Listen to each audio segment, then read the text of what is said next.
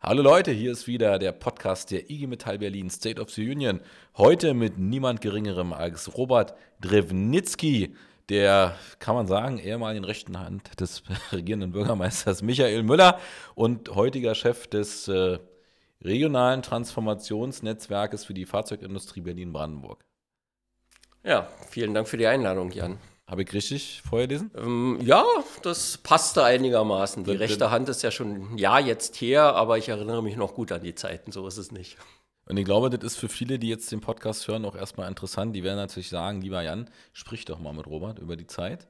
Und ich sage jetzt erstmal, was, äh, was ich erlebt habe, als ich nach Berlin, also nach Berlin gekommen bin, ist ja Quatsch, ich bin ja Berliner, aber als ich äh, die Chefstelle der IG Metall Berlin übernommen habe, weiß ich nur eins, äh, bin ich herzlich empfangen worden von euch. Ich kann mich noch äh, erinnern, habe ich auch noch.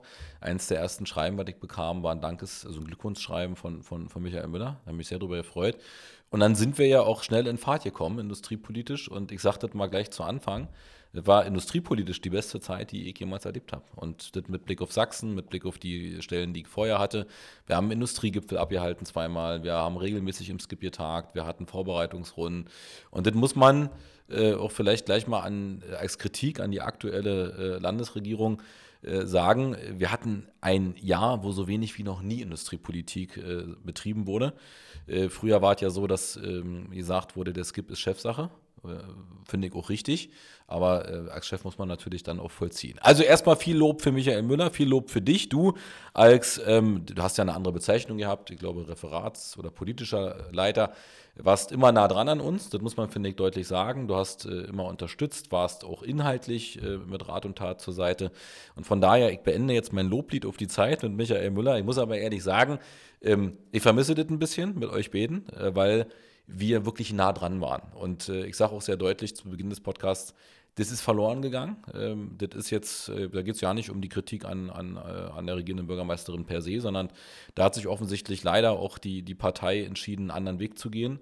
Äh, wir werden jetzt mit Blick auf die Neuwahlen da viel Druck machen. Wir wollen ja auch ein eigenes Papier, Wahlbausteine vorbereiten, weil ich glaube, dass industriepolitisch ganz viel geht. Aber jetzt lasse ich dich erstmal zu Wort kommen mit Loblied, gleich Kritik und jetzt du erstmal. Naja, ich nehme erstmal das Lob an äh, und freue mich natürlich, dass die Wahrnehmung so war. Und man muss ja auch sagen, ähm, also erstmal, ich nehme es auch als Lob für meine Arbeit. Michael hat sich halt, also ich war eigentlich der, also nicht eigentlich, ich war der Referatsleiter für Grundsatzangelegenheiten mhm. und Strategien für Berlin. Ähm, allerdings habe ich auch von Anfang an den Steuerungskreis Industriepolitik, den SKIP, mitverantwortet ähm, und habe auch frühzeitig äh, die Gewerkschaftskontakte gehalten. Und insofern hat das vielleicht, diese Kontinuität fehlt vielleicht ein Stück weit dass jemand erstmal auch ein bisschen intrinsisch sagt, ja. ich möchte gerne den Kontrakt mit den Gewerkschaften halten. Das ist für mich auch als Sozialdemokrat ähm, nicht nur wichtig gewesen, sondern ehrlich gesagt über dieses wirklich furchtbaren Jahre der Entzweiung zwischen Gewerkschaften und Sozialdemokratie durch die ähm, Agenda 2010 mhm. ähm, war es ja wirklich auch toll, wieder zu erleben, dass Gewerkschaften und Sozialdemokratie sich wieder was zu sagen haben und dass sie eben gut miteinander arbeiten können. Und äh, Michael war immer jemand, der offen war, ähm, offenes Ohr hatte für Gewerkschaften, der sich immer in, interessiert hat für Industrie. Ähm, am schönsten, wenn wir das kombinieren konnten mit einem schönen Rundgang, ja. wo es auch noch ein bisschen nach altem Schweröl riecht, also wo man auch merkt, da wurde wirklich angepackt und ähm, alte Industrie ähm, in Hallen. Also insofern, äh, wir haben uns bemüht, über die Jahre das äh, aufrechtzuerhalten, den Kontakt zu halten. Und das ist, glaube ich, ja, beobachte ich auch in meiner neuen Rolle, das ist ein wenig verloren gegangen ähm, über das letzte Jahr. Man muss halt auch immer sagen, ähm, erst die Corona-Pandemie, dann aber auch der Ukraine-Krieg. Äh, das verschiebt natürlich auch ein bisschen immer ähm, die verschiedenen Blickwinkel. Ähm, wobei ich auch sagen muss, ist auch gar keine Kritik, weil es wichtig ist für die Stadt. Ähm, aber bei einer Rede letztens, äh, bei einer politischen Rede, ähm, wenn man halt vor, vor Betriebsräten beginnt, sozusagen, was Kultur bedeutet und Einzelhandel bedeutet für die Stadt und Kongresse und Messe, da wünscht man sich natürlich schon, dass Industrie in dieser Reihenfolge vielleicht doch am Anfang kommt du sprichst konkret die Eröffnung des Transformationskongresses an, hat mich auch irritiert, ähm, dass da äh, eine regierende Bürgermeisterin erstmal über diese Dinge spricht. Ähm, man, muss den Spieß ja umdrehen. Also Einzelhandel und all die anderen Dinge ähm, funktionieren ja nicht ohne eine Industrie, die äh, am Ende auch die Bruttowertschöpfung äh, in diese, in diese Stadt holt. Und ich finde, du hast jetzt gesagt, ihr wir wollen uns jetzt ja nicht abarbeiten äh, daran, weil wir, wir wollen jetzt auch keinen Wahlkampf machen, sondern was wir machen als IG Metall ist klar zu positionieren uns, was wir erwarten. Und äh, das erwarten wir von jeder Partei, die da in Zukunft äh, dann äh, mitregiert. Aber was man, glaube ich, auch noch erwähnen muss, ist, dass ja auch der Blick auf die Digitalwirtschaft schon einer war, den auch ihr beide hattet. Also war schon mein Eindruck, dass auch dieses Framing von Energiestaat, äh, von Gesundheitsstaat, ähm, aber auch von einer Stadt, die die Transformation ja eigentlich nicht nur begleiten, sondern auch durchführen kann, äh, dass ihr da sehr klar wart. So ist ja auch unser letztes, kann man schon sagen, unser letztes Papier äh, im Skip äh, dann vereinbart worden. Da haben viele, ich habe manchmal gehört, dass so einige geschimpft haben über dieses Papier, wo ich dachte, lest euch das mal durch, da stehen gute Ansätze drin und vor allem haben wir damals ja klar formuliert, der Steuerungskreis Industriepolitik. Wir müssen immer noch ein bisschen erklären, was der eigentlich macht. Werde ich dich gleich fragen. Machst du? Ja. Oh ja. Sollte ja umgewandelt werden in einen Transformationsbeirat. Dumm ist nur, äh, und da kommt doch wieder Kritik, aber äh, Leute, ihr wisst, ähm, für die, die den Podcast hören, wir müssen auch über die Sachen sprechen, wie sie sind. Äh, wir haben halt leider in diesem Jahr nur einen einzigen Skip überhaupt abhalten können. Und ich gebe dir recht, natürlich ist Corona ein Thema, der Ukraine-Konflikt, aber gerade dann ist in meinen Augen umso entscheidender, dass wir, wenn wir über Industriepolitik sprechen, sprechen wir darüber, uns unabhängig zu machen, dezentrale Energieversorgung, äh, über Lieferketten. Ähm, ich, ich, weiß nicht, warum man das aufschiebt, ja. Äh, und ich glaube, dass gerade mit Blick auf Berlin, Berlin ist ja eine, eine nicht gespaltene, aber eine spannende Stadt. Wir haben ungefähr gleich viel, sogar ein bisschen mehr mittlerweile auch Digitalwirtschaft wie klassische Industrie. Das ist ja eine irre Chance eigentlich, um auch so ein Blueprint zu machen, wie kann eigentlich die Industrie der Zukunft aussehen. Industrie, du sagst, hast jetzt gerade von, von, da riecht es nach Öl gesprochen, wir haben aber auch Industrie 2.000, 3.000 Beschäftigte, wo es eben, äh, ja, wenn überhaupt nach Druckern riecht oder, oder nach, nach Computern. Und auch die haben ja aber eine irre, eine irre Wertschöpfung. Ne? Also die bauen nicht mehr Autos, sondern die entwickeln Apps, machen Software. Äh, auch alles nicht, nicht, äh, kann man nicht, nicht gegeneinander aufwiegen. Aber da verändert sich was. Und ich glaube, deswegen ist mir so wichtig, das nochmal rauszustellen zu Anfang. Mich hat es einfach irritiert, weil das wäre eine Chance gewesen wir haben ja auch gut gestartet, das ist auch kein Geheimnis. Ich habe ja die Koalitionsverhandlungen begleitet zum Thema Industriepolitik. Und was da drin steht, möchte ich nochmal Werbung für machen, für diesen Teil des Koalitionsvertrages, das ist gut. Nicht nur, weil wir dabei waren, sondern weil die richtigen Ansätze verfolgt wurden. Und dann ist es aber untergegangen. Okay, jetzt haben wir hier noch ein bisschen kleiner, kleiner Rent sozusagen. Das ist für dich jetzt auch irgendwie doof. Du fragst dich jetzt auch gerade, wen greife ich eigentlich an? Aber am Ende steht die IG Metall natürlich, ähm, ich sag mal, wir sind die größte Gewerkschaft der Welt, wir sind eine eigene politische Kraft. Ähm, und äh, wir, wir dürfen uns natürlich nicht, nicht anbiedern politisch, sondern wir müssen auch klare Forderungen formulieren. Und werden wir auch tun. Jetzt aber darfst du erstmal, Robert, erklären. Steuerungskreis Industriepolitik. Immer dran denken, einige, die zuhören, haben davon noch nie irgendwas gehört. Ja, das ist natürlich sträflich, wenn man nichts davon gehört hat. Aber in der Tat ist es ein Thema, ähm, was schon immer schwierig war in der Berliner Politik, auch wirklich so zu platzieren, damit auch die Chancen erkannt worden werden. Und äh, ich hätte es nicht schöner sagen können, auch in meinem neuen Projekt ähm, Transformation der Fahrzeugindustrie. Gerade der Ukraine-Krieg zeigt uns halt, was wir alles industriell wieder zurückholen müssen. Berlin, ja. Brandenburg, Hauptstadtregion. Aber der Steuerungskreis Industriepolitik ist sozusagen auch aus der Not geboren. Also den hat ähm, vor über zehn Jahren hat den Klaus Wowereit ins Leben gerufen. Ähm, einige erinnern sich ja noch an die Zeit, arm aber sexy. Und dann erst waren wir Modehauptstadt, dann waren wir äh, Musikhauptstadt. Ähm, es war halt mal Kultur, Kreativität, war auch eine spannende Stadt. Und Industrie ging es eigentlich immer darum, ähm, etwas zu retten und nicht etwas aufzubauen. Und äh, da hat äh, Klaus Wowereit den Steuerungskreis Industriepolitik gegründet. Ähm, kurz gesagt, da saßen die Sozialpartner drin, äh, die Verbände und äh, eine ganze Reihe von, Sozial von äh, Senatsverwaltungen, sodass es wirklich auch ein Kreis war, in dem man mit Finanzen, äh, mit Wirtschaft, mit Wissenschaft auch konkret Dinge verabreden konnte. Ähm, aber es ist auch in den Jahren mit Michael Müller ein Stück weit so geblieben, dann natürlich auch durch die Corona-Zeit, ähm, dass wir im Prinzip uns fast immer in Abwehrkämpfen befunden haben. Es ja. ging immer darum, hier 300 Arbeitsplätze zu retten, da 500. Das kennst du gut, auch aus der Zeit, in der ich mit Klaus Abel zusammen, äh, deinem ja. Vorgänger, zusammengearbeitet habe. Da war auch ein gutes Zusammenspiel, aber man merkte halt immer, man war immer in einer Abwehrsituation. Und insofern war bei uns eigentlich frühzeitig der Impuls, ähm, ähm, die Idee von 2014, da haben wir, ähm, das begann auch noch in der, Klau in der Zeit von Klaus Wowereit, haben wir eine Studie gemacht mit DIW und mit Sustain Consult zum Thema Industrie in der Stadt. Mhm. Wir wollten einfach mal zeigen, ich, dass gerade urbane Räume eben auch wichtig sind äh, für industrielle Entwicklung und gerade das Zusammenspiel in Berlin zwischen den verschiedenen Digitalwirtschaft, Start-ups etc., was du vorhin benannt hast, ähm, gerade das ähm, sollte auch eine Chance sein für die Stadt. Und insofern ähm, war es bei uns so, dass wir gesagt haben, Leute, lasst uns auf bestimmte Gebiete konzentrieren, in denen wir wissen, dass wir gut sind. Wir haben das ja, du hast es gerade erwähnt, im Steuerungskreis dann noch fortgeführt in einem ähm, Workshop und Untersuchungsverfahren wieder mit Sustain Consult, als es darum ging, äh, die Bereiche Energiewirtschaft, Mobilität und Gesundheitswirtschaft äh, mal näher zu beleuchten, so als große Cluster, ähm, in dem Berlin ähm, gute industrielle Potenziale hat.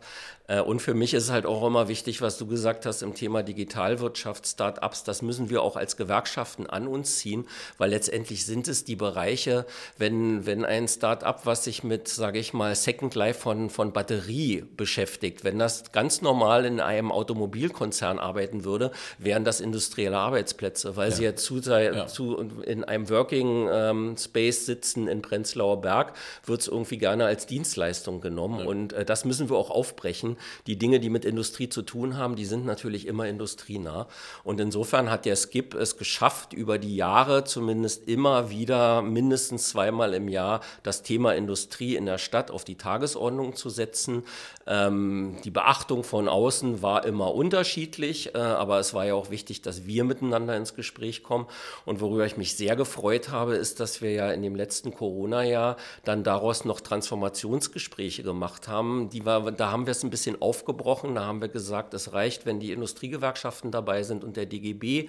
Äh, und wir wollen mal mit den Unternehmen direkt sprechen. Ähm, mhm. Das war ja damals mit, äh, mit Michael Müller als Regierende noch und mit der Wirtschaftssenatorin Ramona Popp. Und da hat sich auch gezeigt, ist gar keine Kritik an den Verbänden, aber da hat sich gezeigt, dass in Unternehmen viel weniger ankommt, ähm, zum ja. Beispiel aus dem Skip, als wir immer vermutet hatten. Ja. Insofern waren diese Gespräche eigentlich eine sehr, sehr gute Ergänzung zum Skip.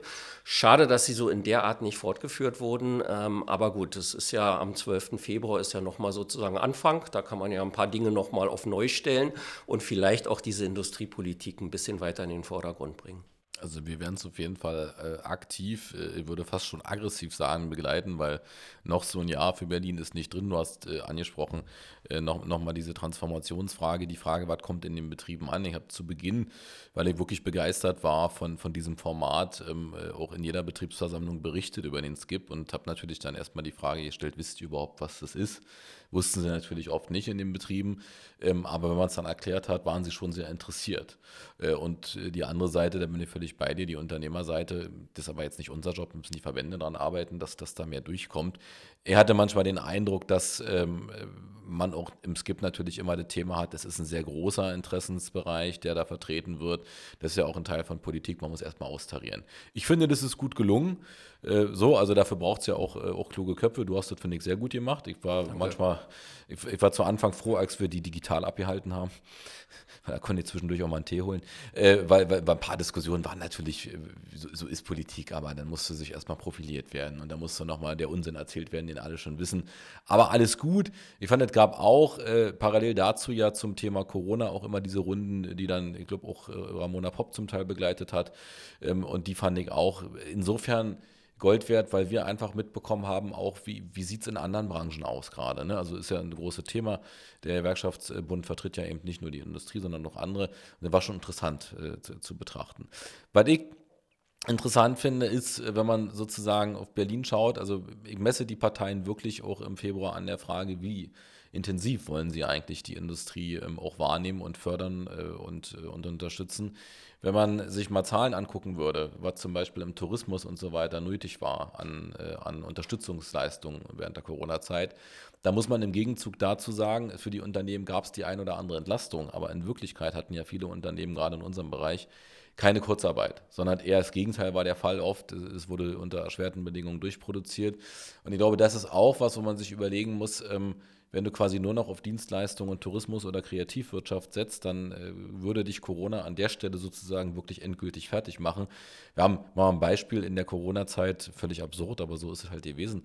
Zum Beispiel BMW hat, äh, ich glaube, das zweitbeste Ergebnis hier in Spandau äh, gemacht, weil wirklich irre viele Motorräder verkauft wurden. Warum auch immer, vielleicht war das einfach die Idee, äh, Free Ride, irgendwie man befreit sich, man weiß es nicht. Ähm, und ich glaube, das muss man im Hinterkopf behalten, weil es ist ja keine Gegendebatte, keine Kreativwirtschaft oder diese. Wobei in Berlin, das weißt du aber auch, Robert, ähm, ist es ja so, dass in der Kreativwirtschaft auch die Digitalwirtschaft geführt wird, also bei der Bundesagentur. Völlig irre. Und das ist natürlich dann auch vermessen zu behaupten, da sind nur Künstlerinnen und Künstler, sondern da sind diese Segmente, von denen du sprichst, wo wir manchmal auch als Gewerkschaften noch sagen müssen, das ist jetzt eigentlich unser Bereich, das ist quasi eine Frage von Wertschöpfungskette. Kommen wir jetzt aber zu dir erstmal. Wir haben uns schon so, okay. schön, so schön verquatscht. Ich habe mir einen Lebenslauf organisiert, ja. Und hier steht erstmal, dass du am 17. Februar 1962, das sieht man überhaupt nicht, du bist, wirkst viel jünger, äh, ja. in Berlin-Tempelhof geboren bist. Du bist quasi, also du bist mein Gegenstück. Ich bin der Urberliner aus Köpenick, du bist der Urberliner aus Tempelhof. Ich bin Urberliner aus Tempelhof Schön. und ein, ähm, kurz nach dem Mauerbau äh, geboren, ja, also ich ja. bin Westberliner. Äh, und dementsprechend auch äh, sozialisiert. Äh, äh, wir könnten uns wahrscheinlich auch herrlich in Berlinern hier unterhalten, weil ich glaube, wir können beide. Also insofern, ja, Urberliner, Westberliner, ähm, bis auf kurze Intermezzo eigentlich nie aus dieser Stadt rausgekommen. Und das äh, längste Intermezzo war eigentlich, dass ich mal ein Jahr wegen meiner Frau in Spandau gelebt habe. Das wirst du da nicht finden. Aber für die Hörerinnen und Hörer unter ja. uns, ähm, die so ein bisschen den Unterschied zwischen Berlin und Spandau auch gerne aufrechterhalten, habe ich auch immer gemerkt, als ich Taxi gefahren bin. Ich bin während des Studiums Taxi gefahren. Ach. Und mich hat nie irgendeiner gefragt, ob ich weiß, äh, wo die Straße ist, wo er hin wollte. Nur die Spandauer. Die stiegen ein irgendwo in Berlin und sagten halt, ich äh, fahren Sie auch nach Spandau, war die erste Frage. Da habe ich gesagt, naja, klar fahre ich nach Spandau, ich fahre überall hin in Berlin. Ja, nein, dann sagen Sie doch mal, welche Straße. Na, ich kenne Sie sowieso nicht. Ähm, und dann, na, sagen Sie doch trotzdem mal, ich habe doch meine Straßen alle gelernt. Dann sagten sie die Straße und dann kannte ich die blöderweise. Das heißt, der Spandau war erstmal beleidigt und ich habe ihm natürlich nicht gesagt, dass meine Eltern jahrelang in Spandau so, gelebt okay. haben. Deswegen kannte ich mich ganz gut aus. Ich war als Taxifahrer immer dankbar, weil nach Spandau gibt es nur drei Wege rein und raus. Da kannst du dich kaum verfahren, wenn du ungefähr weißt, wo du hin willst. Okay. Und äh, wat, erklär uns noch mal so ein bisschen. Hört da raus, es gibt einen Konflikt zwischen Spandau und Berlin oder was? Naja, es ist immer so Spandau bei Berlin. Äh, die Spandauer so. halten natürlich auch hoch, dass sie was Besonderes sind, dass sie ein ja. bisschen älter sind als Berlin, so. Äh, ein paar Jahre Vorsprung haben. Und insofern, das war ganz lustig. Meine Eltern sind ja so wie ich. Ich habe ab dem sechsten Lebensjahr in Charlottenburg gelebt und mhm. die sind eigentlich auch Charlottenburger und dann haben die fünf Jahre in Spandau gelebt und haben gesagt, ja, dann kommen wir mal zu dir in die Stadt. Mhm. In welche Stadt wollt ihr denn kommen? Ich wohne immer noch ja. ähm, am Stuttgarter Platz. Naja, nach Berlin halt. Ja. Also insofern, das, da gibt es eine Sozialisation und das ist ja auch eigentlich ganz nett, wenn man so einen Lokalpatriotismus hat. Ja. Und insofern war ich ein Jahr nicht ganz in Berlin, sondern in Spandau, aber ansonsten bin ich Berlin immer treu geblieben. Ist ja auch die spannendste und tollste Stadt, die es gibt. Keine, so sieht's aus. Da muss ich noch was lernen, weil ich natürlich auch, wenn ich bei BMW in Spandau bin, immer von Berlin spreche und voller Überzeugung überhaupt nicht anerkennen würde, dass Spandau da irgendwie anders bewertet wird, sondern für mich ist das alles ein. Nicht, dass du da um die Ecke in die Zitadelle kommst, wenn du es so oft sagst. Ne, da war ich schon oft bei Konzerten. Also so. okay, aber nicht hinter Gittern. Für, nee, da nicht. Aber eine der schönsten Locations überhaupt. Ja, Vor allem stimmt. im Sommer, wenn bei den Konzerten dann immer zum Schluss noch das Feuerwerk kommt. Ich finde, es ist traumhaft malerisch. Also man erinnert, weiß nicht, wie dir geht, man gehe ja oft und gerne zu Musikkonzerten. Man erinnert sich ähm, eher dann so, wie war die Band? Aber Zitadelle Spandau ist, da habe ich meistens noch so ein Bild, wie war das zum Schluss, ne? Also als das äh, Externat Feuerwerk kam. Jetzt machen wir aber bei dir weiter. Äh, Abitur hast du gemacht, genau, am Schiller-Gymnasium in Charlottenburg. Also haben wir ja gerade schon drüber ja. gesprochen. Dann hast du politische, also Politikwissenschaften würde man heute sagen, ne? Bist also Diplom-Politologe. Genau. Äh, sagst du mal, wo hast du deinen Abschluss hier geschrieben, deine Arbeit? Ähm, lustigerweise, oder was heißt lustigerweise, über Industriepolitik. Ich habe eine Arbeit geschrieben ja. über die äh, industrielle Standortsicherung der Treuhandanstalt äh, anhand mhm. des äh, Chemiedreiecks Merseburg-Bitterfeld. Ähm, das war meine Arbeit damals. Äh, War spannend. Ähm, ich gebe mit einem heute nach äh, etwas Abstand, kann ich es ja zugeben, ähm, das Schöne an dieser Arbeit war, dass es kaum Literatur dazu gab. Mhm. Das heißt, man musste sich nicht durch tausend Bücher wälzen, sondern es gab nur ausgesuchte. Aber was es viel schöner gemacht hat, man konnte in den direkten Gesprächen, ich war zwei, dreimal in Bitterfeld ähm, dort äh, in den Chemieunternehmen, aber auch mit Leuten, die ehemals in der Treuhandanstalt gearbeitet haben, weil das, äh, die ehemaligen sind immer ein bisschen gesprächsfähiger als die, die Klar, da noch sind. Ähm, konnte viele ja. Interviews ja. führen, viele Gespräche äh, und ich glaube, den Dingen viel besser auf den Grund gehen, als wenn ich jetzt nur Literatur gewälzt hätte. Aber war eine spannende Zeit und damals schon, sage ich mal, einen gewissen Fable für Industriepolitik. Du bist ja prädestiniert jetzt für deinen neuen Job. Also hast ja quasi schon mit Diplom damals den. Es hat immer in meinem Leben eine Rolle gespielt, ja. ähm, die Industriepolitik und insofern, ich fremdel auch überhaupt nicht. Ich bin ja jetzt erst seit einem halben Jahr hier, ähm, war gestern wieder in einer Sitzung, wo ich wirklich ähm, für Mitbestimmung, für IG Metall, für all diese Dinge geworben habe. Ich bin immer noch so ein bisschen ähm, ja, überrascht, äh, wie wenig das in manchen Kontexten eine Rolle spielt, äh, ja. dass man die Dinge miteinander gestalten muss. Also insofern bin da schon voll unterwegs und es ist ja auch kein Zufall, dass ich gefragt wurde. Das stimmt allerdings. Aber jetzt haben wir ja nochmal den Beleg. Ne? Ja. Also das, das, wusste ich ja vorher gar nicht. Und jetzt äh, sagst du, das hast du sogar schon im Diplom beschrieben. Treuhandanstalt, äh, Berlin Presse- und Öffentlichkeitsarbeit. Sag mal was dazu. Was war das? Äh, also, ich, als ich mir meinen Lebenslauf auch nochmal angeguckt habe, fiel mir auf, dass da dieses Jahr oder so, glaube ich, drin steht. Ähm, und ich will auf jeden Fall antworten mit: Ich war jung und brauchte das Geld. Okay. Also, es war wirklich ähm, mein erster Job als Politologe, mhm. der auch ein bisschen über Beziehungen ähm, kam. Und in der Tat habe ich jetzt keine Privatisierung betrieben, sondern ich bin damals im Bereich Öffentlichkeitsarbeit eingestellt worden für eine Dokumentation der Arbeit der Treuhandanstalt. Okay. Und zwar zehn Bände in zehn Bänden, wo das kann man sich heute gar nicht mehr vorstellen. Wir sind wirklich, ich bin mit einem Wegelchen durch die Treuhandanstalt gefahren, durch alle Abteilungen und habe Unterlagen zusammengeklaubt mhm. ähm, und habe dann in meinem Büro sortiert nach den Dingen, die man halt veröffentlichen kann und mhm. den Dingen, wo ich jetzt jemanden lieber fragen sollte, ob man sie veröffentlichen kann. Okay. Natürlich die viel spannenderen Dinge, äh, ja. die da waren. Ähm, und dann gab es ein Projekt, äh, da haben wir, ich glaube, es waren zehn Langzeitarbeitslose und zehn Studenten wurden eingestellt, um wirklich, am Ende waren es 10.000, 12.000 Seiten, faximiliert ähm, auszukopieren, äh, die Unterlagen, die ich zusammengesucht habe, dann zurechtzuschneiden und auf einen vorgestanzten, also auf einen vorbereiteten Bogen aufzukleben. Ähm, und so haben wir dann ohne Ende so haben wir dann ohne Ende ähm, diese, diese Dokumentation gemacht und bei mir waren so ein bisschen redaktionell steuernde Aufgaben. Okay, also keine Angst, ich würde jetzt da eh nicht länger drauf eingehen, weil wenn wir über Kein Problem, gehört zum Leben. Sprechen würden, dann ist das auch abendfüllend. Dann haben wir ja viele, ja. viele Sachen äh, zu besprechen. Kannst du dir vorstellen, auch mit meinem Blick nochmal, als äh, zwar Berliner, der aber im Osten von Berlin geboren wurde, habe ich dazu natürlich auch eine eigene Haltung. Aber okay, pass auf, wir müssen auch zum Retranetz noch kommen. Da haben wir uns schon wieder verquatscht. Also, dann SPD-Fraktion im Berliner Abgeordnetenhaus, wissenschaftlicher Assi, Assistent natürlich, war ein Spaß, ja. Und dann aber ein spannender, äh, weiß ich nicht, ob es ein Bruch ist, musst du sagen. Dann aber eine, bist du bei einer Werbeagentur Abteilungsleiter für Kontakt, Marketing, äh, Kontakt und Marketing gewesen und hast vornehmlich Kunden, so steht es hier zumindest, ja. im öffentlichen und politischen Bereich betreut. Ja, also das war, also ich habe die Zeit da, die du da als wissenschaftlichen Assistenten bezeichnet hast, das war eine Wahlkampfzeit, ähm, so. 95, äh, damals Ingrid Stamer war die Kandidatin der SPD, habe ich eine ganze Menge mit zu tun gehabt in der Abstimmung auch zwischen Fraktion, Partei etc. und habe es da auch mit einer Werbeagentur zu tun gehabt, mhm. die natürlich, wir brauchten ja alles, was man heute auch braucht für einen Wahlkampf.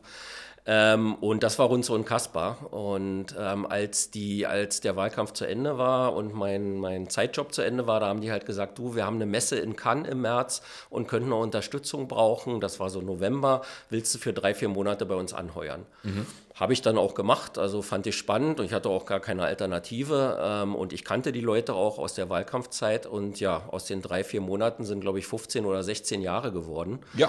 Ähm, und das war eine total spannende Zeit und für mich natürlich auch schön, weil ich war immer politisch aktiv, ähm, dass wir halt viel für den politischen Rahmen gearbeitet haben, für die Senatsbauverwaltung, ähm, für das Bundesministerium für Bauen, weiß ich noch ganz genau, habe ich eine Tour organisiert durch die neuen Bundesländer.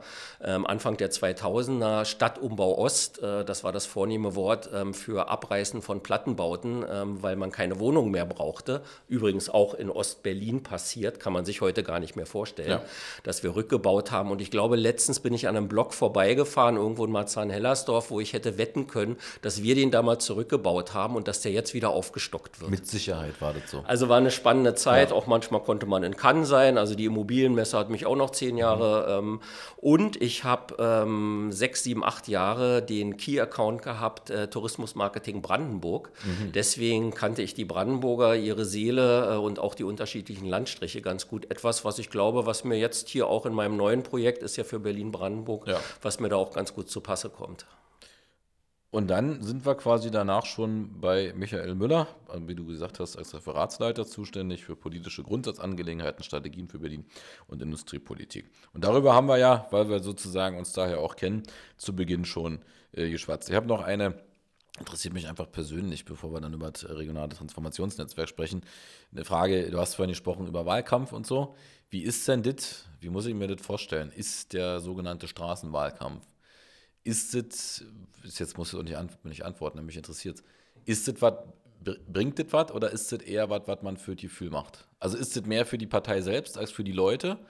Weil, weil, also, also wisst wie ich meine? Also ja, ja. laufen wirklich die Leute Frag auf, mich der, das auch immer. Auf, der, auf, auf der Straße und denken dann, ah, da steht Michael Müller und Robert Drewnitzky. Nein, natürlich, ich wähle nicht mehr die CDU. Jetzt wähle ich, also die ja. SPD. Wie, wie ist das? Ist, ist, wie würdest du das so mit ein bisschen Abstand einschätzen? Ich kenne das ja alles aus, aus ganz verschiedenen Phasen. Also ich bin sieben Jahre ähm, Abteilungsvorsitzender gewesen in Neuwestend, also Ortsvereine heißen bei uns in Berlin Abteilungen mhm. ähm, und habe sozusagen das so ganz an der Basis ähm, organisiert. Ich habe zweimal selber fürs Abgeordnetenhaus kandidiert, äh, 2011 und 2016. Äh, da bist du natürlich noch ein bisschen aufgeregter und glaubst, jedes Plakat Licht an der Laterne hilft, dass du dann am Ende gewinnst. Ähm, lustigerweise habe ich in dem Wahlkampf, in dem ich mehr gemacht habe, weniger Prozente gehabt als in dem danach. Ähm, insofern ähm, glaube okay. ich schon, ja, am Ende, am Ende ist es irgendwie, der Mainstream muss stimmen. Also wenn, ja. wenn du Gegenwind hast, auch politisch, wenn es auf der Bundesebene nicht klappt, äh, wenn irgendeiner einen doofen Fehler macht, äh, sich verquasselt oder seine Meilen benutzt, dann, dann kannst du noch so viel Plakate hängen und noch so viele Infostände machen, das hilft dann alles nichts. Mhm. Äh, am Ende kann es aber, also man sagt so in der, ich habe ja auch zwei, drei Wahlkämpfe sozusagen auf Agenturseite begleitet. Ich habe sie dann auch strategisch begleitet ähm, bei Michael Müller dann, als ich bei ihm gearbeitet habe. Ähm, man sagt halt immer so irgendwie, du kannst mit einem guten organisierten Wahlkampf, kannst du vielleicht so ein, anderthalb Prozent holen. Ja. Das kann, also gerade so in Berlin, in einer Stadt, wo alles nah beieinander liegt, kann das das Entscheidende sein.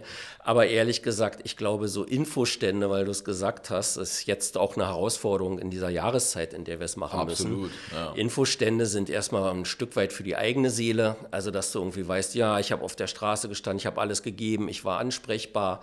Äh, Plakate, die ja auch immer sehr ähm, verteufelt werden, also diese kleinen ähm, Gesichter an der Laterne, mhm. sind für mich immer so das Zeichen, dass die Leute auch mal merken, dass es jetzt wirklich bald Wahl ist. Also äh, mehr so, so, so, so ein Indikator, so, so ein Implizit. Genau. Das, jetzt, jetzt geht's los. So, und am Infostand ja. ist es einfach so, die Leute, die da hinkommen, ähm, es gibt drei Kategorien. Die eine sagt irgendwie, ähm, ich wähle euch wieder, müsst mir nichts in die Hand drücken.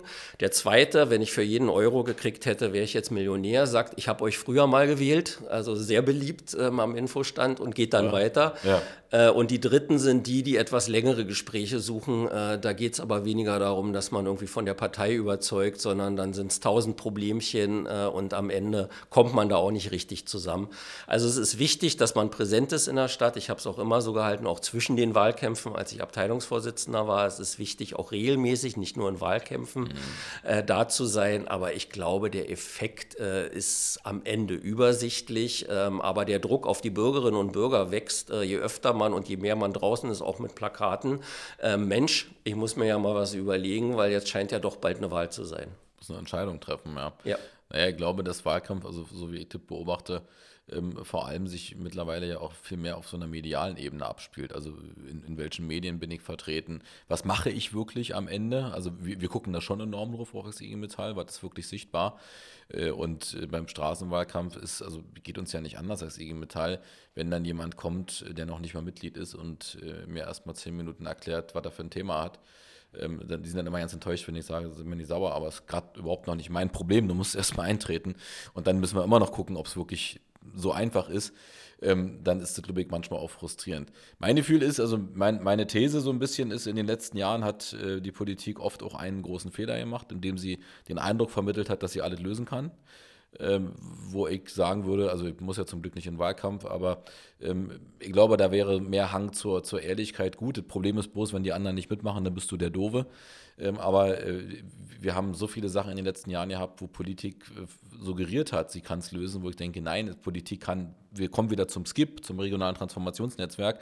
Politik kann sich Partner und Partnerinnen suchen und mit denen zusammen die Dinge bewegen. Und ich finde auch, da, da, muss man, finde ich, aber wiederum auch die Leute in die Verantwortung nehmen und sagen, es ist auch zu einfach zu glauben, mit einem Kreuz ist das Thema erledigt. Also wir, wir sehen es ja, ne? also vor dem Wahlkampf, was hat Giffey alles versprochen, äh, was haben wir jetzt erlebt in, in, de, in dem Jahr und jetzt kommt es darauf an, wirklich auch mal als Bürger dieser Stadt zu überlegen, worum geht es wirklich. Und ich finde die Diskussion, auch, auch die ich in der Familie dazu habe, die sind schon interessant, wie sich auch so Bilder verändert haben. Weil das, was du sagst, das ist so. Also dieser, diese, was drüber schwebt, was passiert auch im Bund, welche, welches Bild hat man, Bekanntheitsgrad ist nicht unentscheidend.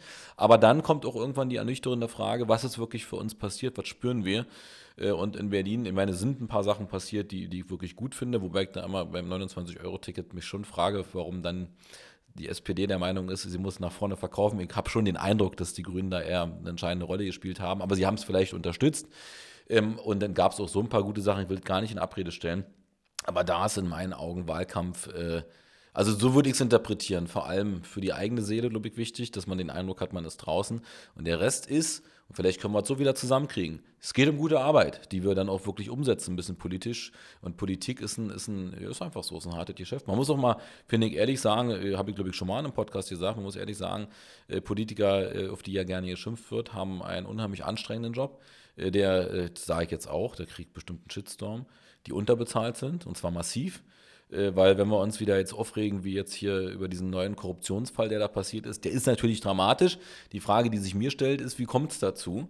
Und wenn man dann sieht, dass wir äh, zum Teil im Abgeordnetenhaus und woanders äh, echt ähm, Mini-Diäten bezahlen, dann weißt du, du kriegst die guten Leute, ja, die, die guten Leute sind dann in der Wirtschaft, ja, so, oder, oder, in, oder in Gewerkschaften, nicht? Kleiner Spaß. Also, wir müssen jetzt, weil wir haben eine halbe Stunde, wir, wir sind wir gerade mal eigentlich angekommen, wo wir drüber sprechen wollten. Auf warm geworden. Jetzt sind wir gerade warm geworden. Na, ja, aber der Podcast geht ja auch wir machen ja nicht thematischen Podcast, das ist jetzt unser Thema, sondern wir wollen ja mit den Menschen, und zwar mit dir, Robert, äh, sprechen. Und deswegen, ja, wir sprechen jetzt auch noch über Drehtran-Netzwerk.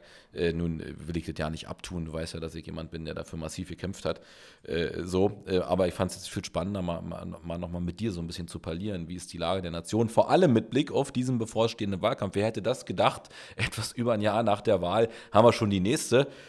Ich glaube, eine große Chance für diese Stadt ähm, um auch ein paar Dinge anzugehen. Berlin, für mich ist ja Berlin eigentlich so die Stadt, die eigentlich der Blueprint für alles sein kann. Wir können das ganze Klimathema hier mal schauen, wie wird man, wird ja immer heißer bei uns in der Stadt, da können wir Lösungen für finden. Wir können die, die Industrie zusammenbringen, Digitalwirtschaft, Mobilitätsthema hier, hier irre, ne? Müssen wir ein bisschen Brandenburg, haben wir ja mit bei dir draufstehen, muss ein bisschen weiterdenken, weil wenn du in die Provinz fährst, dann nützt dir überhaupt nicht, dass du in Berlin-Charlottenburg, da musst du dich ja entscheiden, was für ein Fahrzeug nimmst du heute. Da hast du tausend Ideen. Und wenn du dann in der Pampa ankommst, stellst du fest, oh, alle halbe Stunde fährt nur der Zug.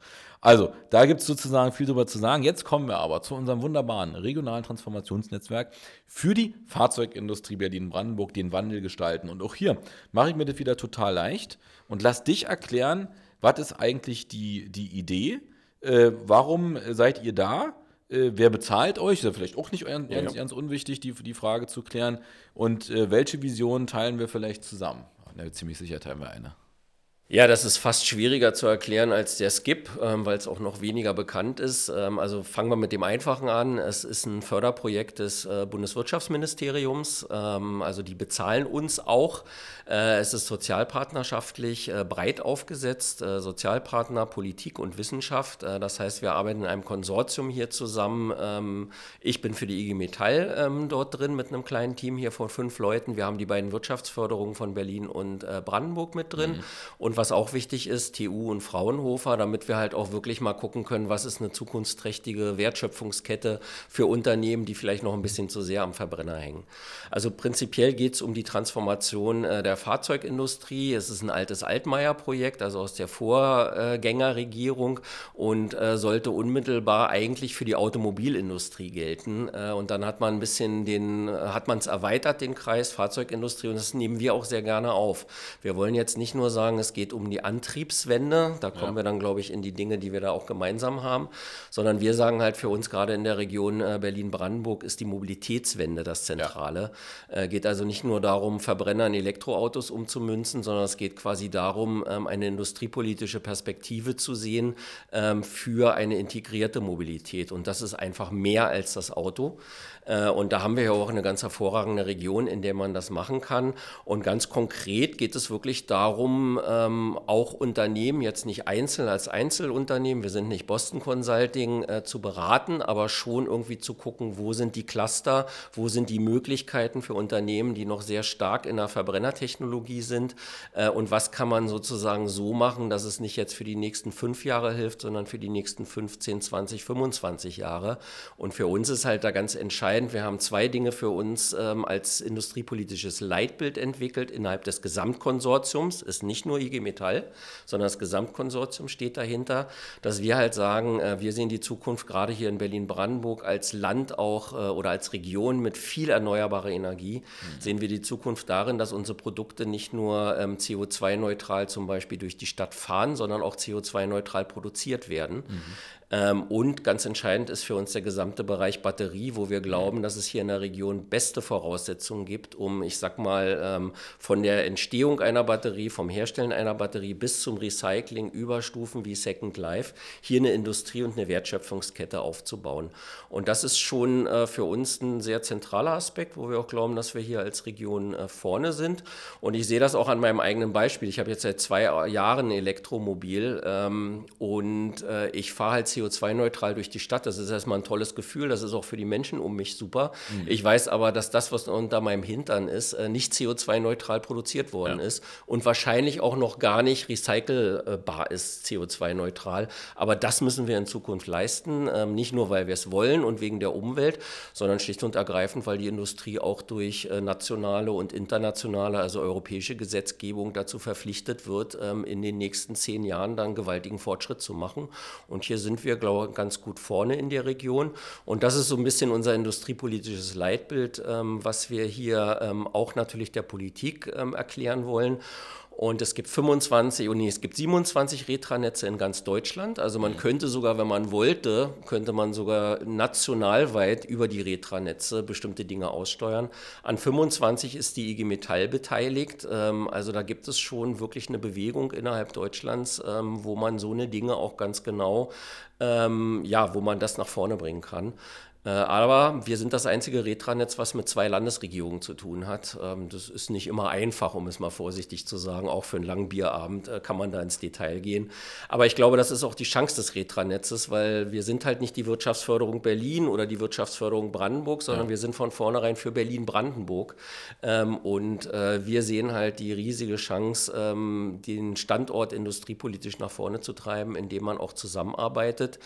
Auch da schließt sich ein Kreis. Ähm, als Michael Müller Bundesratspräsident geworden ist, äh, gab es damals so eine Art Grundsatzrede, und wir haben schon damals gesagt, äh, dass die Transformation eine Chance ist der Reindustrialisierung Ostdeutschlands. Und das glaube ich immer noch, ähm, weil wir in vielen Bereichen sozusagen auch wirklich alles neu ausjustieren können. Und da haben wir es vielleicht, auch wenn wir kein klassischer Automobilstandort sind, aber da haben wir es vielleicht leichter als traditionelle Automobilstandorte, die vielleicht relativ oder die vielleicht oft noch verhaftet sind eben in der guten alten Welt. Mhm. Jetzt ordnen wir das nochmal kurz ein. Also erstmal, ich habe ja sozusagen eine tolle Idee. Ich finde diesen Begriff Berlin-Brandenburg eh schwierig. Ich rede ja immer gerne von der Metropolregion Berlin. Ähm, und zwar nicht, um Brandenburg wegzulassen, sondern weil ich glaube, äh, das zusammenzubringen ist ein Kraftakt von beiden Seiten. So. Äh, das wird nicht ohne gehen, bin ich völlig bei dir. Und gleichzeitig ist es eine Herausforderung, dass man eben zwei Landesregierungen hat, die da nicht immer also ganz einfach sind, um es vorsichtig zu formulieren. Reicht ja schon mit einer zusammenzuarbeiten und dann alle Häuser unter einen Hut zu kriegen. Was ich spannend finde am Retranetz und deswegen haben wir uns dafür auch massiv eingesetzt, ist, dass eben, du hast das schon auf den Punkt gebracht, es geht nicht nur ums Auto. Es geht um Mobilität, es geht um die Frage, wie wir Energie dafür erzeugen. Also eigentlich ein unheimlich breites industriepolitisches Feld, auf dem wir uns bewegen. Und Mobilität ist natürlich nicht nur Fahrzeugbau im Sinne von, von Autos, sondern natürlich auch die Frage von Schienenfahrzeugen und so weiter, Infrastruktur, die dahinter steckt.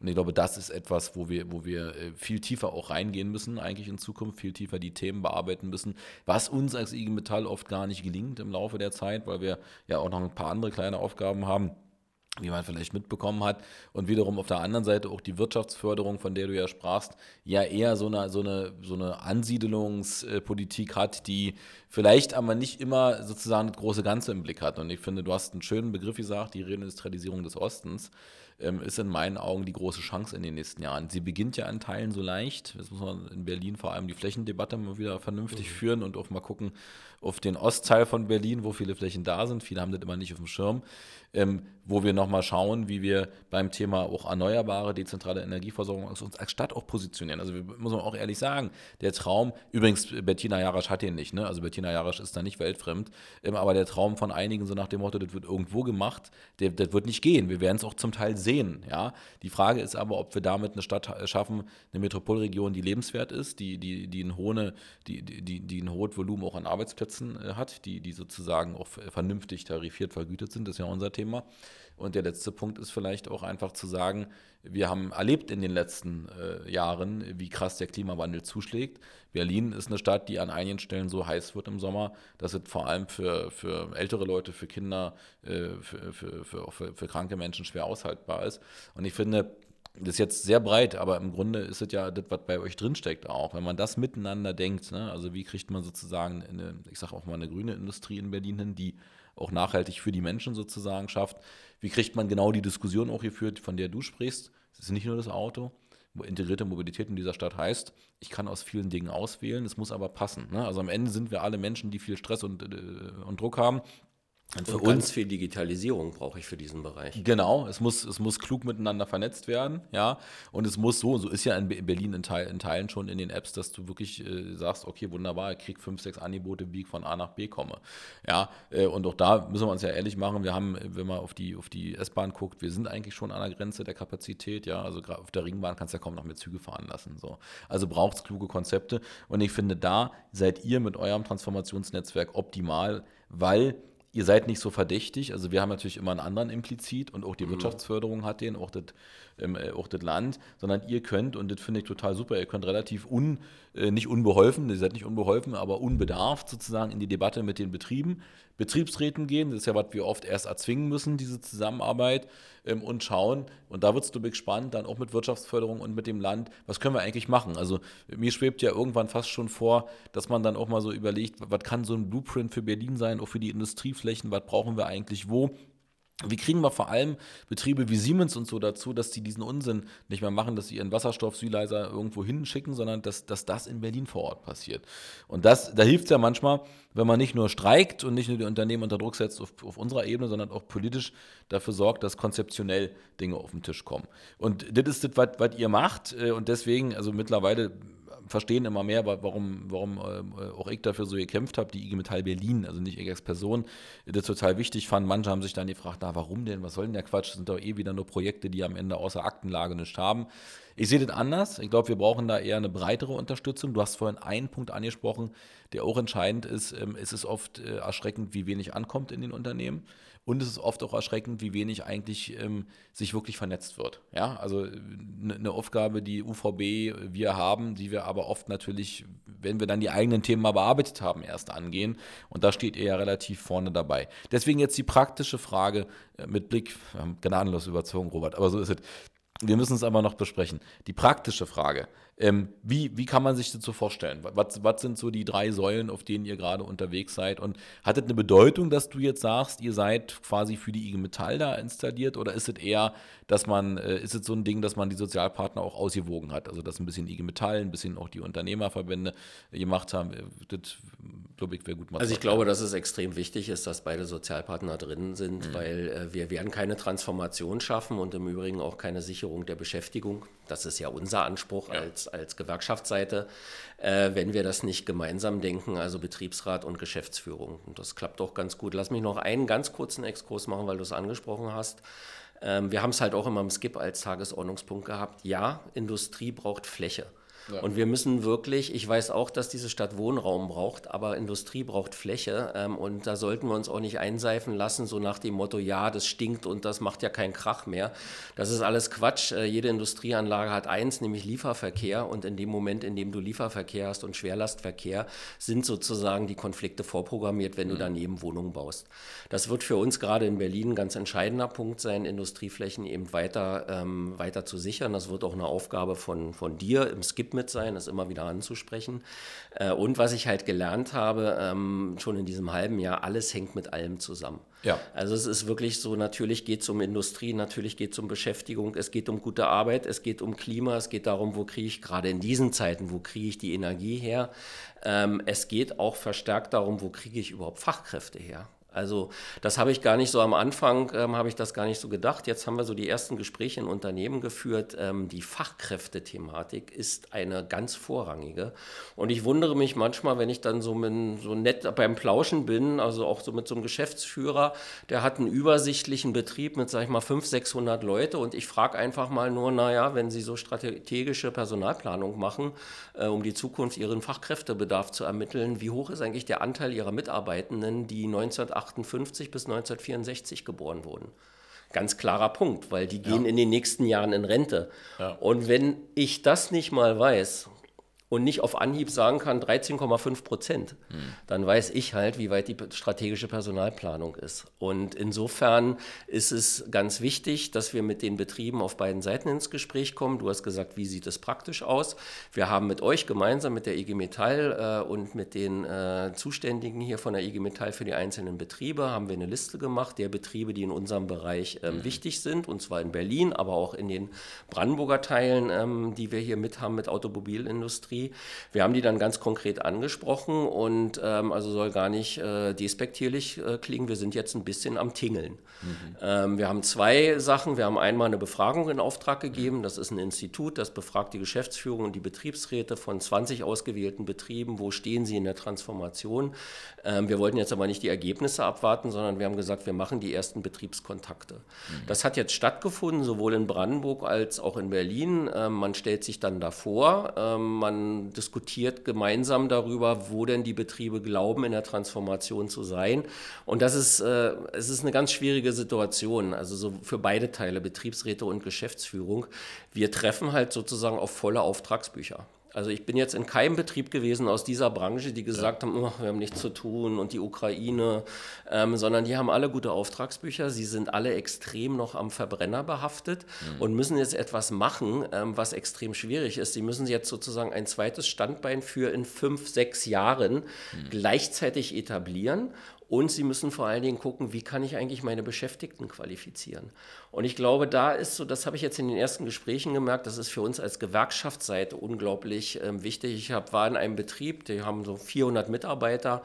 Ähm, der hat halt direkt gesagt, na Mensch, äh, wir versuchen ja auch immer Qualifizierung anzubieten äh, seitens der Geschäftsführung, das wird nicht so richtig wahrgenommen, aber wenn Sie das den Leuten sagen würden als Gewerkschaft, dann würden die vielleicht anders darauf reagieren und würden nicht gleich denken, da steckt irgendwas dahinter. Ja. Also man merkt irgendwie, die Luft wird dünn, was Fachkräfte betrifft. Ähm, das erhöht auch äh, die Akzeptanz für Maßnahmen. Äh, und insofern, wenn wir dann halt so bestimmt entwickelt gesehen haben, wo steht der Betrieb, wo könnte er hin, dann geht es ganz gezielt darum, dass man auch zum Beispiel mit Fraunhofer und TU ähm, dort mal hingehen kann, gemeinsam Workshop machen kann und sagen kann, äh, ihr macht bis hier XY, ähm, zukünftig wäre es vielleicht für euch interessant, ähm, in den Bereich des Recycelns von Batterien zu ja. gehen. Ihr habt da bestimmte Fertigkeiten, eure Leute ähm, kennen sich mit solchen Dingen aus. Äh, und dann geht es sozusagen darin, dass wir, dass wir Dinge initiieren, aber nicht selber durchführen. Und natürlich für uns Qualifizierung ähm, ist immer die entscheidende ja. Frage mit dem Betriebsrat gemeinsam. Und Mitbestimmung ist in diesem Projekt, ist Mitbestimmung ein zentraler Begriff. Ähm, ich war gestern in einem, in, in einem Treffen von Weiterbildungsverbünden und habe mich ein wenig gewundert, machen alle tolle Arbeit, ja. ähm, habe mich aber ein wenig gewundert, dass nach anderthalb Stunden ich mich mal melden musste, damit auch mal der Begriff Mitbestimmung fällt in so einer Runde. Und äh, das ist das A und O, jetzt nicht, weil ich von der Gewerkschaftsseite komme, sondern wir merken es in den Gesprächen, Betriebsräte und Geschäftsführung wollen was gemeinsam, sie wissen vielleicht immer noch nicht genau den Weg, äh, manchmal sind sie sich auch nicht ganz so nah, manchmal sind sie äh, auch ein bisschen näher in ihrer Zusammenarbeit, aber ohne wird es nicht gehen. Ja, du sprichst einen wichtigen Punkt an, auf den man, glaube ich, in, in jedem Podcast immer wieder hinweisen muss. Erstens, ich habe leider den Namen vergessen. Ich äh, hatte ja mit Jenny Günther diesen Podcast bei Mitmachen äh, und da sprachen wir über ein Buch, es nennt sich Die Alten Republik. Ich habe leider den Namen vergessen. Wir müssen es notfalls dann mal in die Kommentare schreiben. Ähm, und dieses Buch ist ähm, in meinen Augen beeindruckend, weil da, sehr klar gemacht wird, dass wir in den nächsten acht bis zehn Jahren zwei bis drei Millionen Beschäftigte äh, faktisch, also die Leute verlieren, die nicht mehr dem Arbeitsmarkt zur Verfügung stehen. Und dem gegenüber steht, äh, und das ist ein Drama, ne? also das ist sozusagen neben der Klimakrise äh, eine Krise von einem Ausmaß, was sich viele nicht vorstellen können, weil dem gegenüber steht eben volle Auftragsbücher, das, was du ansprichst, treffen wir ja auch an. Also die Hütte brummt und gleichzeitig ist es aber so, dass klar ist, es ist aber endlich. Äh, beim Mercedes in Marienfelde ist das genau das schwierige Austarieren gerade, dass wir zwischen dem, was geben wir schon raus, was holen wir rein.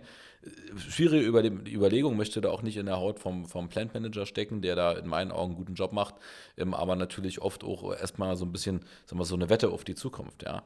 Ähm, dieses Fachkräftethema ist aber was, was mich äh, enorm umtreibt, ähm, ist ja lange Zeit auch negiert worden, was da passiert.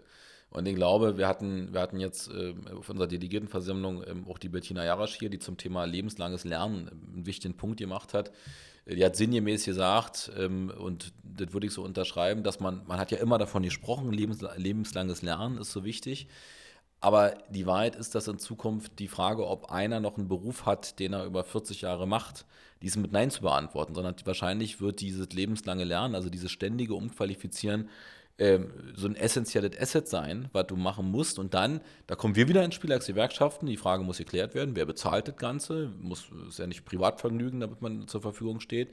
Und es wird ein spannender Kampf um Arbeitskräfte äh, kommen, der weder dazu führen wird, dass deswegen per se die Löhne einfach exorbitant steigen, wenn, wenn wir nichts machen als, als IG Metall, der auch nicht dazu führen wird, dass die Qualifizierungsfrage ernst genommen wird, sondern es ist so, jetzt sind wir im, im, Podcast einmal bei Karl Marx angelangt.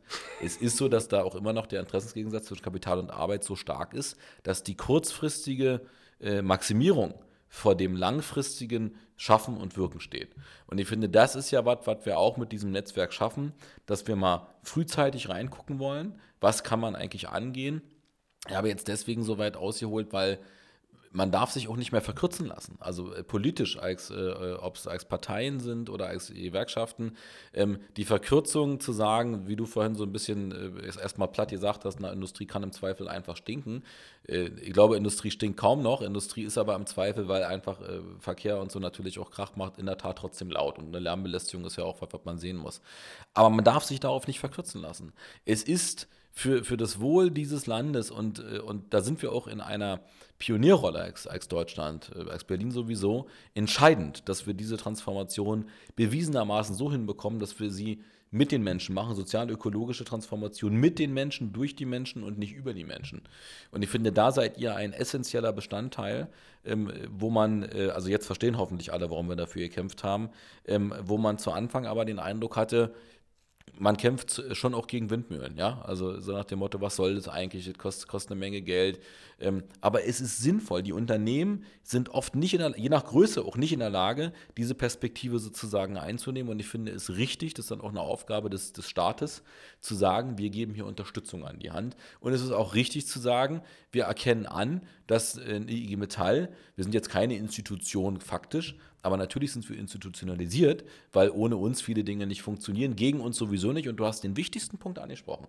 wenn wir zusammen mit den Betriebsräten und den Beschäftigten die Transformation angehen, wir haben ja auch ein bisschen was vor in den nächsten Monaten, wir wollen den Transformationscheck entwickeln, kleiner Teaser an der Stelle, und es dann gelingt, die Leute mitzunehmen, dann hast du Beschäftigte, die diesen Weg mit dir auch wirklich gehen.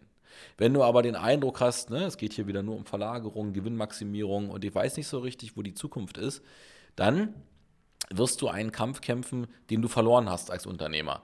Weil ich glaube, auch in Zukunft, wir haben ja gerade eine Auseinandersetzung auch bei Biotronic, äh, weil wir Gesundheitsmedien, mhm. äh, also äh, Technik ansprachen. Ähm, und da, wir werden nicht weniger versuchen, als mit dem Arbeitgeber einen Zukunftstarifvertrag abzuschließen, der auch eine Perspektive für 2030 bietet. Das ist für viele Unternehmer noch unvorstellbar. Ich glaube, dass das etwas ist, was neben der Kohle, die bezahlt wird, noch viel mehr entscheidend sein wird für die Leute, ob sie das Gefühl haben, sie lassen sich auf eine Unternehmung, auf eine Unternehmung ein, die eine Perspektive für sie hat. Und deswegen sage ich, wir dürfen uns nicht verkürzen lassen. Gewerkschaftsarbeit, die Arbeit von euch im Retranetz, wir kürzen es ab, ne, Retranetz, die wird komplexer, nicht komplizierter, komplexer. Und das ist was, wo man, äh, ist ja auch eine Transformationsfrage für uns, für euch sozusagen, auch politisch, wo man sich, finde ich, auch ehrlich machen muss und sagen muss, wer weiter glaubt, er kann Politik machen mit reiner Polemik. Der macht auch, also oder der begeht eine Straftat an diesem Land, an dieser, an dieser, äh, an diesem wunderschönen Hauptstadt Berlin, weil es wird nicht reichen. Und wir haben es erlebt in allen Segmenten. Übrigens auch bei der Digitalwirtschaft. Ne? Also Athos hat ja nun auch die sechste Umstrukturierung und Zerschlagung äh, hinter sich. Es macht auch vor denen nicht halt. Und deswegen finde ich so spannend, den Ansatz, den ihr verfolgt, weil der uns auch füttern wird, weil der uns auch die Chance geben wird, viel tiefer reinzugehen in die, in die Prozesse und auch eine Expertise bringt, die aber erstmal, und ich das nochmal, unverdächtig ist, obwohl ihr auf der Seite der IG Metall unterwegs seid, aber wir haben ja, hast du erzählt, Fraunhofer, die Wirtschaftsförderung und so weiter und so fort. Und ich glaube, das wäre, weil wir haben tolle überzogen, Robert. Aber ist ja egal, wir, wir, wir, wir, schnattern, wir schnattern. Weißt du, was wir Bene machen, wir Bene Hübschen? Wir machen nach der Wahl machen wir eine Wahlauswertung. Wenn wir eis, eiskalt, ich teaser das hier an, eiskalte ja, ja. Wahlauswertung mit Robert Rivnitzky und Jan Otto und dann, und dann schwafeln wir uns ein vom Ast und gucken mal, wo wir am Ende des Tages gelandet sind, weil du bist Politiker. Aber erlaub mir noch ein, zwei Sachen, weil das ist extrem wichtig, was du gerade gesagt hast. Nämlich ich wollte noch nicht Schluss machen, ich wollte nur ankündigen, okay. dass, wir, dass wir auf die Zielgerade kommen. Also erstens, ähm, ich habe das Gefühl, das hatte ich auch schon im Roten Rathaus, wenn ich mit den Unternehmen direkt zu tun hatte, ich habe das Gefühl, ähm, Wirtschaft ist schon viel weiter als große Teile der Politik. Mhm. Die wissen ganz genau, was nicht aufzuhalten ist und sie wissen halt ganz genau, dass sie auf der Dauer nicht zwei Stränge ähm, nebenher produzieren. Ja. Sie brauchen Planungssicherheit. Ja. Und deswegen sind diese ganzen Diskussionen 35, 38, 40, 42, 45, ähm, die sind relativ irrelevant, sondern man braucht jetzt eine Planungssicherheit und ja. da ist Wirtschaft extrem weit. Auf der anderen Seite soll gar keine Drohung sein, auch die IG Metall. Also wenn ich äh, vor ein paar Jahren so gesagt habe, ja, ich bin bei der IG Metall, dann haben halt alle gesagt, ja, ja, Auto, ähm, Autogewerkschaft und ihr wollt ja nur, dass der Verbrenner ewig fährt. Ich meine, was wir in den letzten Jahren geleistet haben innerhalb der Transformation, auch als Gewerkschaft, auch ja. an Bewusstsein ja. für diese Transformation und dass es unaufhaltbar ist, ähm, da auch da sind wir vielen politischen Kreisen ähm, einigen voraus. Und du hast es vorhin richtigerweise gesagt und das merke ich auch in meinen Gesprächen und es nimmt zu. Ähm, wer sich jetzt als Unternehmer nicht darauf einstellt, ähm, der hat halt im Moment nicht das Problem oder der hat in Zukunft nicht das Problem, dass es darum geht, ob sein Betrieb verlagert wird. Ja. Haben wir ja leider hier viel in der Region, ja. sondern er hat das Problem, dass er seinen Betrieb zumachen muss, weil er keine Fachkräfte ja. hat, weil er keine attraktiven Arbeitsbedingungen hat, weil er keinen guten Lohn zahlt. Und das ist im Moment das Thema Nummer eins. Und das bedeutet halt auch, die Leute, die ich habe in meinem Betrieb, die muss ich halten. Und wenn ich Transformation mache, dann muss ich halt durch Qualifizierung und durch Umschulung, muss ich es halt so schaffen, dass man gemeinsam mit uns es schafft, die Leute damit reinzunehmen, weil du kriegst keine anderen. Und ich habe vorhin gesagt, alles hängt mit allem zusammen. Bin ja erst seit einem halben Jahr dabei. Aber als großes äh, Thema wird immer Zuwanderung gesehen. Ja. Und jetzt muss vielleicht der ein oder andere mal weghören, äh, aber Zuwanderung in die Region und Zuwanderung ähm, in unsere Unternehmen beginnt auch mit einer Willkommenskultur. Da sind wir auch in einer Konkurrenz mit anderen Regionen. Da sind wir in einer, in einer, Konkurrenz auch mit anderen Teilen der Welt, in denen vielleicht auch sehr viel mehr Englisch gesprochen wird als zum Beispiel bei uns. Und Zuwanderung hat zu tun mit, habe ich Wohnraum, habe ich Kitas, habe ich Schulplätze. Also das sind alles so die Themen, ähm, wenn ich in einem Unternehmen bin und wir reden über Fachkräfte und dann kommt Zuwanderung, dann sage ich immer, ja, Zuwanderung ist wichtig, aber sehen Sie es mal nicht auf Platz 1 ihrer Tabelle, weil die Leute müssen erstmal kommen, sondern sehen Sie auf Platz 1, dass die Leute, die Sie hier haben, dass Sie mit denen arbeiten. Und ja. insofern ist auch für uns als IG Metall natürlich die Zahl wichtig, äh, wie viel sind da eigentlich Jahrgang 58 bis 64, Absolut. weil wir wissen ja auch, wenn wir Automatisierung vorschlagen oder wenn wir darüber reden müssen, dann müssen wir ja auch über die soziale Perspektive reden und da ist es für uns ja auch entscheidend zu wissen, wie viele Leute gehen in den Ruhestand. Also insofern ähm, stimme ich dir zu, ein total spannendes Projekt, ähm, sehr viel bunter, als ich am Anfang vielleicht gedacht habe. Ähm, und ich merke allerdings, äh, wenn ich im Freundeskreis bin, früher haben natürlich immer alle gesagt, nur erzähl mal aus der Senatskanzlei, ja. so aus der Mitte der ja. Macht. Ähm, also das konnte stundenlang gehen. Heute, wenn ich dann anfange, über Automobilindustrie zu reden oder über Fahrzeugindustrie, sind die Gespräche deutlich ähm, kürzer. Das und das Zeit Interesse, für dich. genau, hat man Zeit für die schönen Themen des Tages. Aber ich glaube, das wird auch noch ankommen. Und äh, wie gesagt, ich setze nach wie vor darauf, dass wir da auch eine industrielle Chance haben als Ostdeutschland. Ja. Wir arbeiten ja sehr eng als Retranetz mit Sachsen zusammen. Äh, da passiert ja auch viel. Da sind ja auch zwei Retranetze hier in unserem Bezirk. Äh, und insofern ähm, hoffe ich, dass auch Politik relativ schnell diese Chance ähm, begreift und dass sie auch, wir gehen ja als Projekt nur bis Mitte 25, dass sie auch sich rechtzeitig Gedanken mit uns gemeinsam darüber machen, äh, wie verstetigt man dieses ja. auch länderübergreifende Projekt. Äh, wie kommt man dahin, weil Transformation wird natürlich bis Mitte 25 nicht abgeschlossen sein. Nee, da müssen wir dann äh, äh, die Kollegin Jarasch mal ansprechen und sagen, Grußwort ans äh, Ministerium muss weiter, also muss weitergehen, gibt es kein, werden wir nicht schaffen bis Mitte 25. Heißt übrigens auch, dass wir auch Rücksicht aufeinander nehmen müssen. Ja. Ich hätte es nicht gedacht, ich war letztens ähm, in einem Brandenburger Ministerium und da ist mir gnadenlos, ähm, als ich so blumig sagte, wie wichtig mir Brandenburg ist, meine ich auch ernst, aber in Brandenburg ist immer gut, ist auch zu betonen, ist mir gnadenlos das 29-Euro-Ticket äh, als Ego-Trip von Berlin auf die Füße gefallen. So nach dem Motto, ja, ja, ihr erzählt immer, wie wichtig uns das alles ist, euch das alles ist, aber am Ende macht ihr doch, was ihr wollt in Berlin. Also das müssen wir überwinden äh, und da kommt es auch auf kleine Dinge an. Äh, und insofern, wir sind nur als Metropolenregion sind wir nur stark, haben aber auch unglaubliche Potenziale. Und dann ist es auch irgendwann egal, ob der Musk wusste, wo Grünheide liegt oder ob er dachte, es ist in Berlin. Das ist vollkommen wurscht, weil diese Region ist das Entscheidende und da haben wir industrielle Potenziale. Bei so einem Schlusswort muss man einfach sagen, ist so. Robert, vielen Dank für das anregende Gespräch. Danke wir bleiben dir. dabei, wir machen uns einen Spaß dann im Februar. Wir machen dann große Auswertung, ist so ein bisschen Smalltalk. Da gucken wir mal, was uns die Katze dann vor den Tisch legt, wa? sozusagen. Jetzt ja als mehr. Nachfolge. Wir ja, müssen weitermachen. Krömer macht ja wir, nicht wir, mehr. Wir müssen weitermachen im Sinne von Kurt Krömer müssen wir weitermachen. Nein, wir, wir, wir machen da, finde ich auch nochmal spannend als Politologe und dann schwadronieren wir mal. Jetzt haben wir erstmal lange gesprochen über Retranetz, Metropolregion. Berlin-Brandenburg äh, und dein Schlusswort zum Thema äh, Zukunftschancen für diese Metropolregion steht für sich. Dem habe ich nichts hinzuzufügen. Ich bedanke mich herzlich bei dir. Und äh, das war State of the Union, der Podcast der IG Metall Berlin mit dem wunderbaren Robert Drivnitzky. Und jetzt machen wir hier Schluss. Reicht. Tschüss.